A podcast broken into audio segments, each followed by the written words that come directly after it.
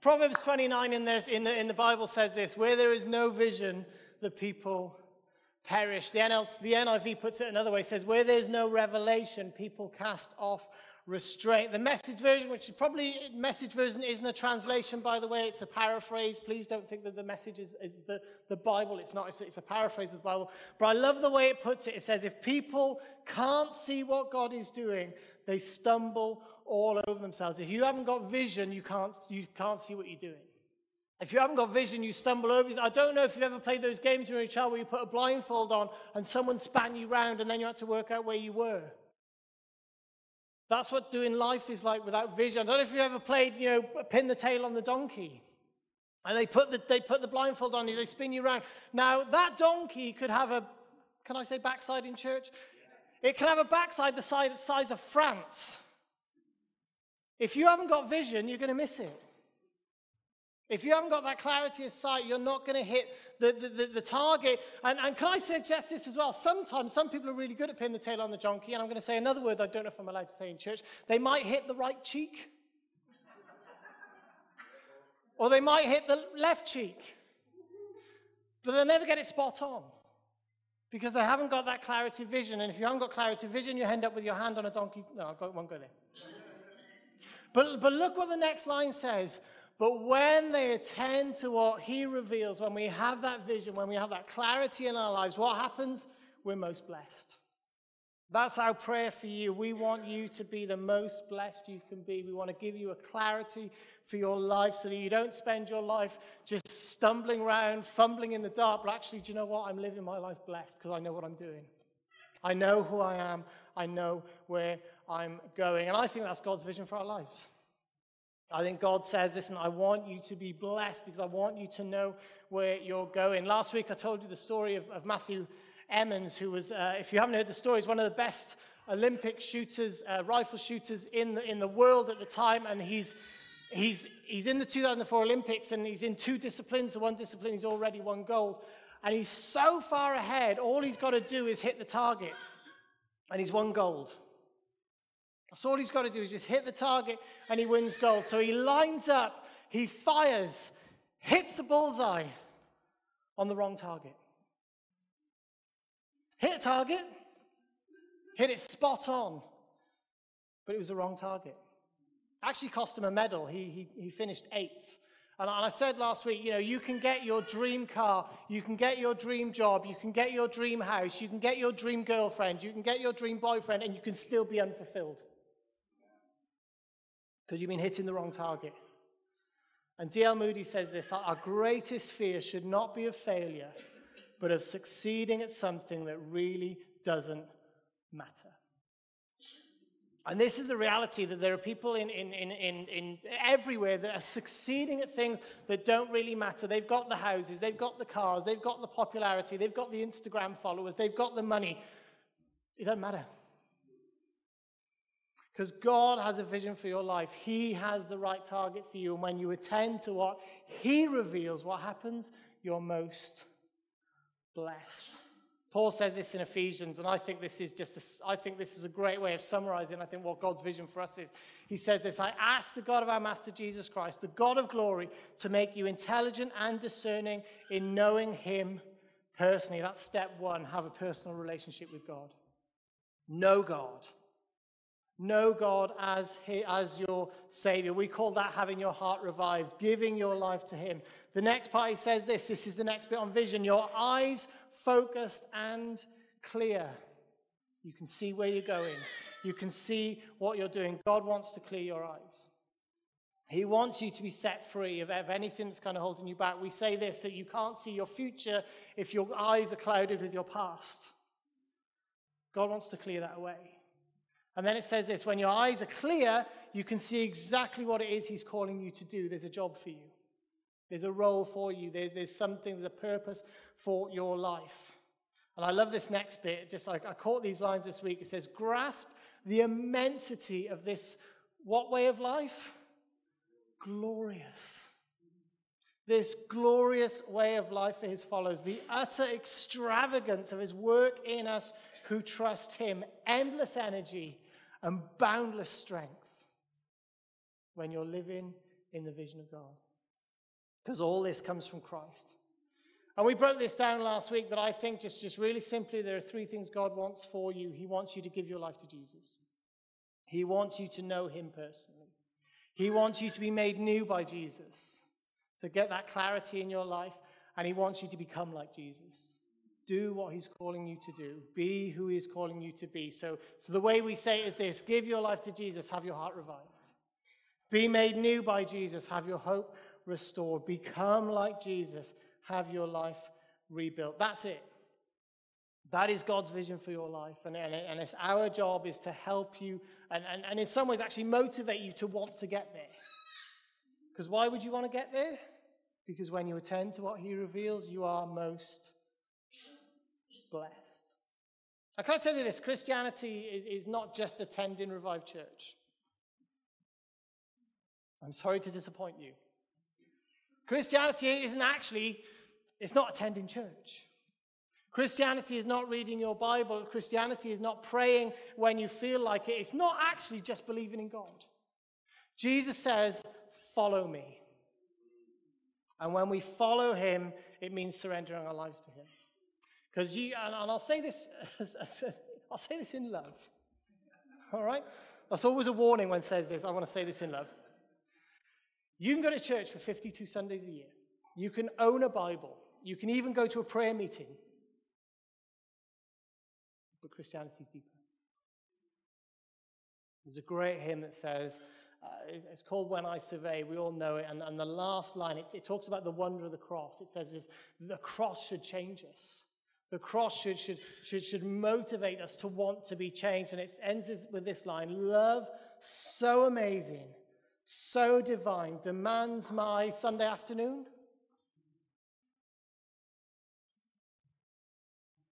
Demands my soul. It demands my life. It demands my all. Can I, can I disappoint you? We don't have the option to be half hearted.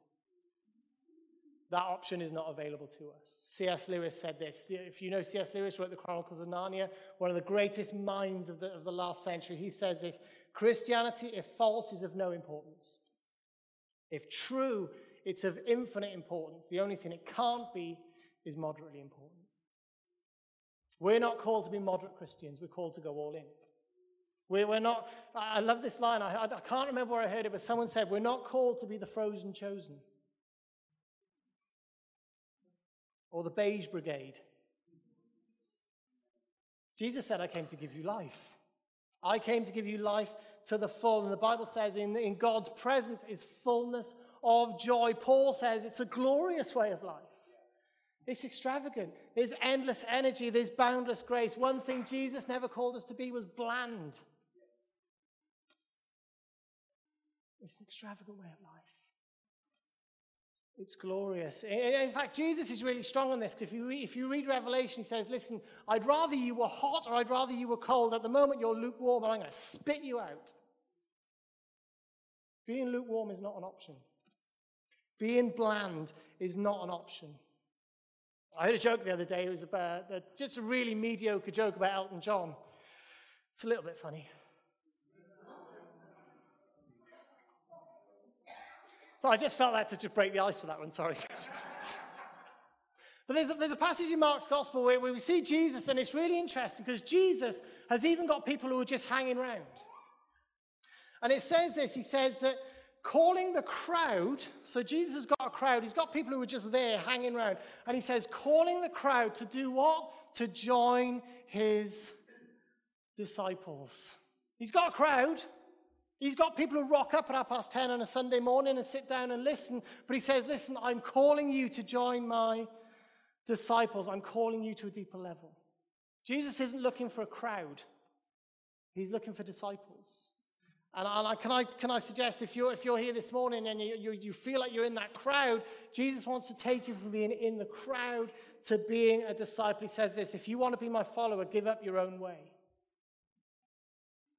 Give up your own way, take up your cross, and follow me. Look at the depth Jesus is calling us to. This isn't bland. This isn't Sunday morning. Says, if you try to hang on to your life, you'll lose it.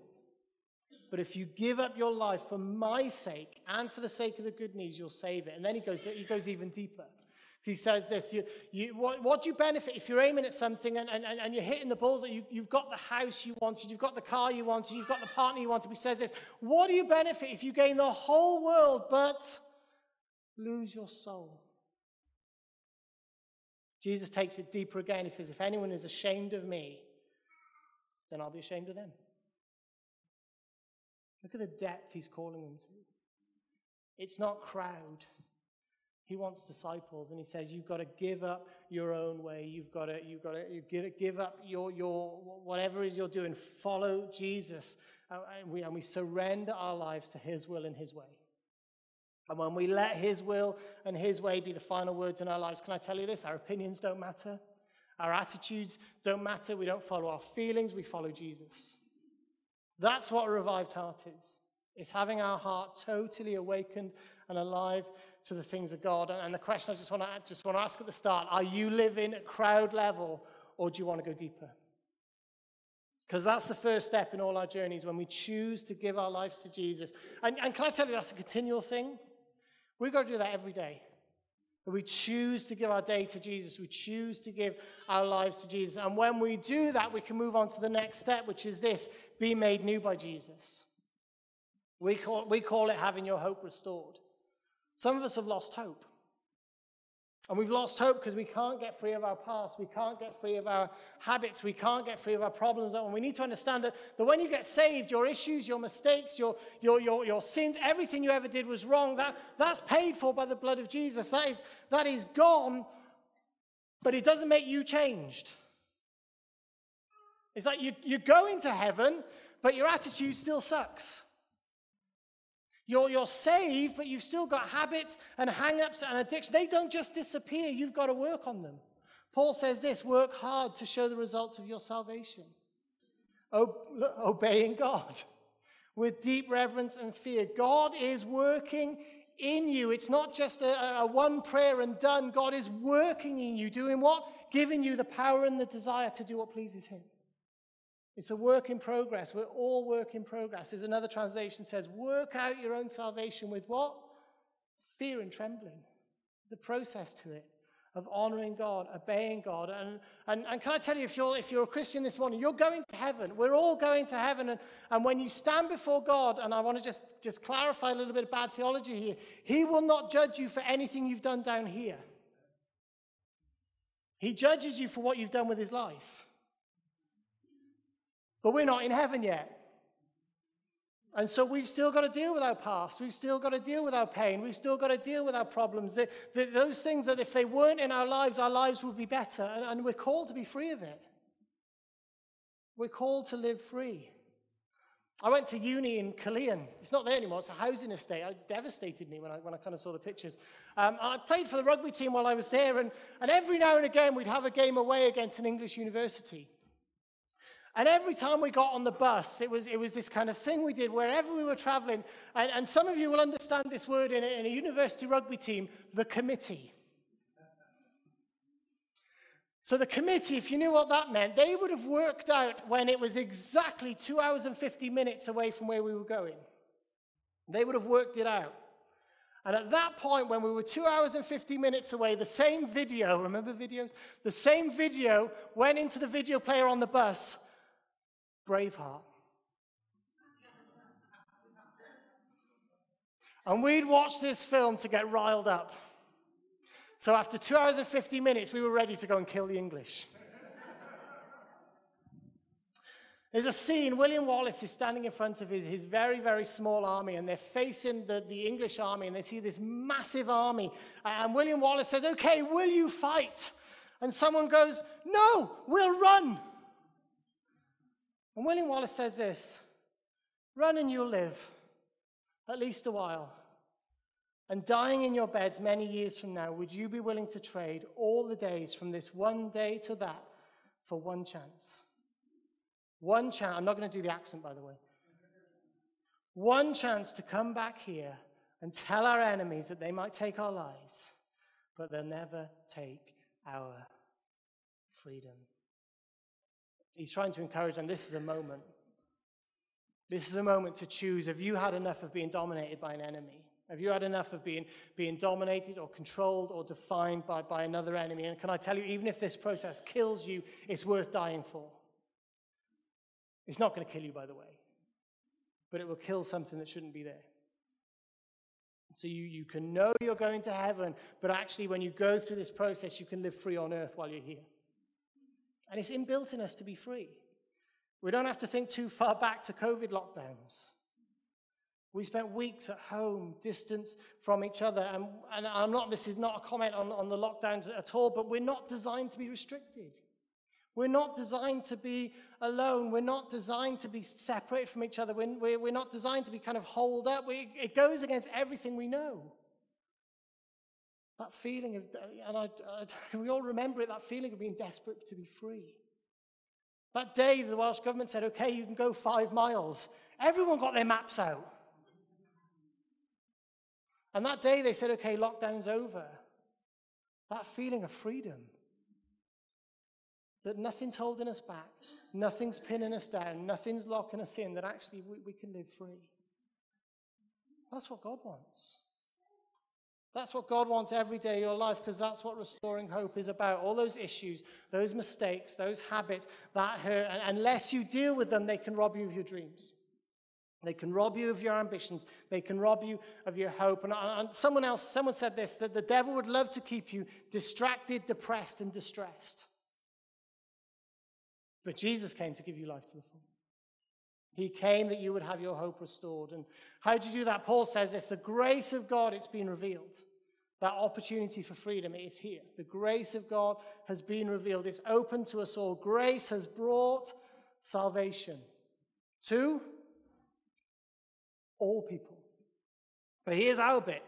We're instructed to turn from godless living, sinful pleasures. We should live in this evil world with wisdom, righteousness, and devotion to God. And can I say it really plainly? We need to get the sin of our lives. And there's two ways to do that, by the way. Bible says we, the first one is we confess it to Jesus.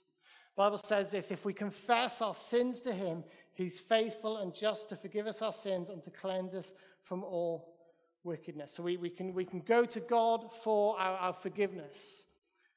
But there's another step, and that's actually to let someone else know you're struggling. James says this confess your sins, not to God, to each other. Pray for each other so you might be healed. And one way of saying is this we go to God for forgiveness, we go to God's people for healing. And for some of us, we, we, we're, we're battling something and we've, we've confessed it to Jesus, but we've never let someone else come alongside us and help us deal with it. Like we're forgiven, but we're not free. Can I tell you that's why we run house groups?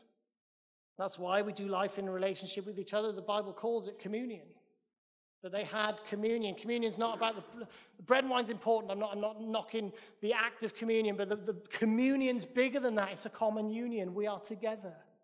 We're doing life together. And can I encourage you, if you're not in a house group, join one. If you're not going to a house group, go. Because they need you. And actually, you need them writer of Hebrews says this Let us consider how we may, we may spur one another on toward love and good deeds. How do we do that? We don't give up meeting together, but we encourage, we encourage each other. So, uh, can I just encourage you if you're not in a house group and you're not going, just go. Don't give up meeting together, but go so you can encourage others. Go so that they can encourage you and, and spur each other on. And, and, I read this quote a few weeks ago. It's so powerful by a, a Christian writer called Ann Voskamp. She said this Shame dies when stories are told in safe places. That is so powerful. And can, and can, I promise you, if you go to a group and you open up and you, you confess the things you're struggling with, I guarantee you they won't go, Ooh, really? But someone in that room will go, Oh, you too. And you can do life together. And that shame can die when you tell your story in a safe place. And we want to create safe places. And you can do life together, just working through those issues, building each other up. The translation of Proverbs it says this that a mirror reflects a man's face, but what he's really like is shown by the kind of friends he chooses. Choice is yours. Run and you'll live for a while, or fight and be free. And if you can choose friends that will fight with you, choose friends that will do life with you, choose friends that will help you find that freedom, choose friends who will help you make right choices, you'll live free.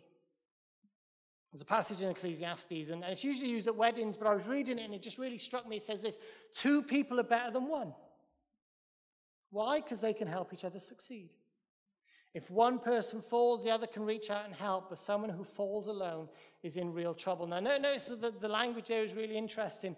If one person falls, the other can help. But when someone who's alone falls, they're in trouble. And a righteous kind of saying, you know, the, the likelihood of you falling is determined by who's with you. Because if you fall and you're in a partnership, someone's going to pick you up. But when you fall and you're alone, see the language there. The probability of you falling is dependent on who you're doing life with. And I want to encourage you choose people who'll stop you from falling. Choose people who'll do life with you. Choose people who'll pick you up. He says this likewise, two people lying close together can keep each other warm. But how can one be warm? I'm not suggesting we all go and lie down and have some sort of slumber party, but, but, but listen, it's about comfort. Do life with people who can comfort you when you need it. Says this a person who stands alone can be attacked and defeated, but two can stand back to back and conquer. Choose to do people who'll fight with you. Choose to do life with people who have your back. And look at the difference it makes when Jesus is in the middle. Three's even better. Because a triple braided cord is not easily broken. That bond, when you put Jesus in the middle of your relationships, it is unbreakable. And here's the thing I, I can shout this all day, but, but at the end of the day, this is a choice. Being free is a choice, and there are some things, if we want to be free of, we've got to let go of. And some of us, maybe we, we fall at that first hurdle because maybe we just don't want to. But look what you're missing out on an immense glorious way of life, utter extravagance, endless energy, boundless strength. It all comes from Christ. Now, I, I, who wouldn't want that? I don't know about you, but just reading that gives me hope. And look what Hebrews says. It says, This hope, so the hope we have in Jesus, it's a strong and trustworthy anchor for our souls. That hope we find in Jesus, it's strong, it's secure, it's never failing, it keeps us where we need to be. When, when you have your hope restored in Jesus, actually, it's restored to be stronger. It's restored to be more steadfast. It's restored to be more secure. Actually, it keeps us exactly where we need to be. And when we have our lives full of hope, Paul says this I pray that God, the source of hope, will do what? Fill you completely with joy and peace. How will he do that? Because you trust in him. Then you'll do what? Actually, you'll have so much, so much hope, so much joy. What will happen? You'll overflow. It'll actually come out of you. You'll have so much of it. That's the life we want you to have one that's blessed, one that overflows, but it starts with you. Deuteronomy says this God will restore everything you lost, He'll have compassion on you. He'll come back and pick up the pieces from all the places you were scattered. No matter how far away you end up, God will get you out of there. It says this God will cut away the thick calluses on your heart, freeing you to love God with your whole heart and soul and really live. What an incredible promise. And I just want to just focus on that, that one line God will cut away the thick calluses on your heart. And sometimes, for something to be restored, there's things that need to be removed. So, we're in the process now of, of, of ripping up the carpets in, in the lounge and the stairway, and we're going to just work through some areas of the building. And do you know what? That's not an easy job. To restore those spaces, things have got to be removed. And in the act of restoring our hearts, there, comes a time where God wants to do some heart surgery and just cut away anything that's got a bit hard. And for a lot of us, that's the really scary part because it, it, it, means we've got to be vulnerable. It's the part where we've got to be honest. Open heart surgery means just that open heart. We've got to be open. We've got to be open with God and open with each other. And, and some of us will find reasons not to. Mostly, mostly that's down to fear, fear of pain, or, or maybe you, you've tried before and it didn't work, or, or that thing just come back, or, maybe it hurts so much you just want to, don't want to revisit it. But I just want to tell you, it's like that DIY job that you promise yourself you'll do, but you never quite get around to it. I'm talking to the men in the house and myself. Yeah, I'll do it. I'll do it. And it's still there. And it's going to be, it might be hard. And you might need some help, but if you deal with it, your wife will get off your back. I didn't say that. But if you deal with it, it's dealt with. It's done forever and you move on. Now, now I'm, I'm no gardener. I, I, I don't mind admitting I am no gardener. And because of my lack of gardening skills, I'm pretty experienced with weeds. And what I've learned about weeds is if you just cut the top off, it'll grow back. But if I put my gloves on, and if I dig down to the roots, it might be hard work. I might have to sweat. Do you know what? I might get stung. But if I pull it up by its roots, it's gone. Hard work, yeah. Maybe it took me a bit longer than I thought, but was it worth it? Yeah. I want to invite the band back up and, and just tell you a story about a guy who got pulled over by the, the, the police. He'd been, he'd been swerving all over the road, and, and the policeman says, Listen, we're going to have to do a breath test. And the man says, You can't do that. And the policeman says, Why not? The man says, I'm asthmatic. I, I could have an asthma attack and, and die right here on the side of the road. So the policeman says, Okay, well, we'll have to take you to the station and do a blood test. The man says, You can't do that. The policeman says, Why not? He says, Well, I'm, I'm a hemophiliac. I, I could bleed to death in the police station.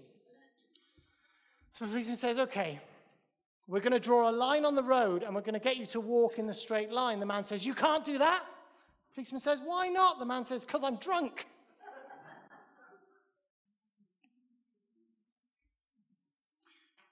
Do you know what? There's always an excuse. There's always an excuse. And even when Jesus, who he said to people, Follow me, when push came to shove, they found excuses. When push came to shove, they had better things to do. When push came to shove, they found things that they thought were more important. And they never walked in the freedom Jesus had for them. If you know the story of Naaman, he had leprosy. And, and he was said, Go and wash in the river. Go and wash in the river and you'll be healed. Now, he probably wanted to be healed more than anything, but what happened? He found excuses. And he was healed, by the way, but it was only after he gave up his preferences, gave up his agenda, swallowed his pride, and did what God told him to do. It's when he let go, he found his healing. When he went all in, literally all in, that's when he found freedom. Certain parts of the world, and I'll close with this, a, there's a device that um, indigenous people use to trap monkeys. And it's a, it's a coconut or a, or a big nut with, and it's been hollowed out. And, and they, put, they make a hole in it. And they chain it to a pole or a tree, and, and inside the, the, the coconut, there's, there's rice or there's some kind of sweet treat. And, it, and, it's there for the monkey to come and grab it. And, and the, the, the, monkey's hand will fit through the hole. But the way the trap is designed is the monkey's hand will fit through the hole. But when he grabs the rice or the sweet treat, his clenched fist can't get back out. So the monkey's got a choice. I can let go and be free, or I can hold on and stay trapped. And I need to tell you this morning there are times in life we can only experience freedom when we let go. In the words of William Wallace, your heart is free have the courage to follow it. And you might be here thinking, well, I want, I want that, but I don't know where to start. And it starts with Jesus. It starts with having a real relationship with Jesus. That, that journey to finding freedom starts by discovering the one who set you free. And it starts with a prayer. And you may have prayed that prayer 50 million times. But on this journey, I think it's always a good prayer to start again and say, okay, God, here I am, surrendering to you. So why don't we just bow our heads? We're going to pray this prayer.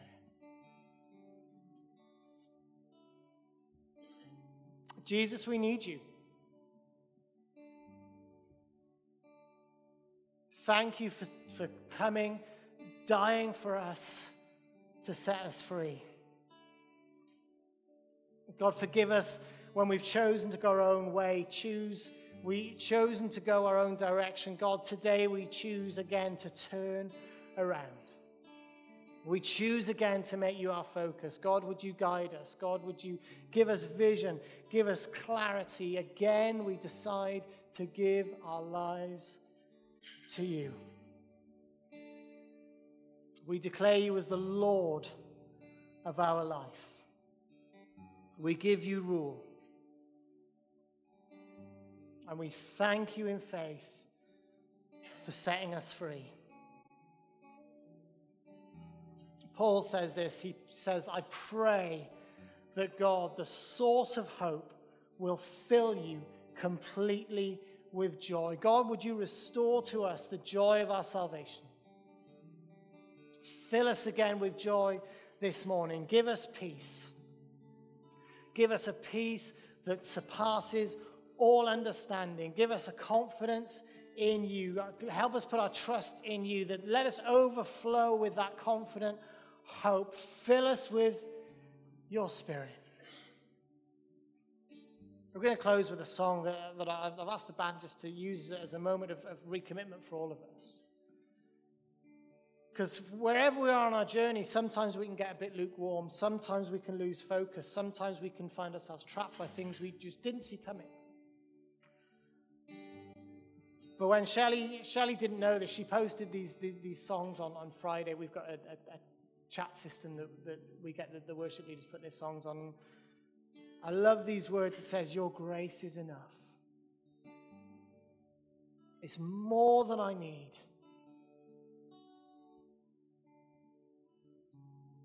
At your word, I'll believe. God, today I'm going to choose to believe in your word about who I am.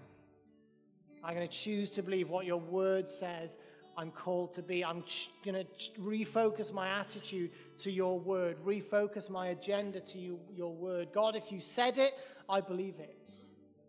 And so, God, here I am. I'm waiting for you. I'm drawing close to you. And what happens when you draw close to God? He draws near to us. Let your spirit make me new. God, revive my heart again. Refocus my attention on you. Jesus, light my way. Give me vision. Remind me of your vision for my life by the power. God, speak your word into my life. Speak it into my heart. God, I declare this morning I'm restored. I declare this morning I'm redeemed. It's by your spirit I'm made free. And we choose to take our next steps in walking in that freedom. And but it starts with surrendering our rights, surrendering our pride, surrendering our agenda, and saying, God, I fall at your feet. Your grace is all I need. Why don't we stand together? Let's declare these words as the band lead us.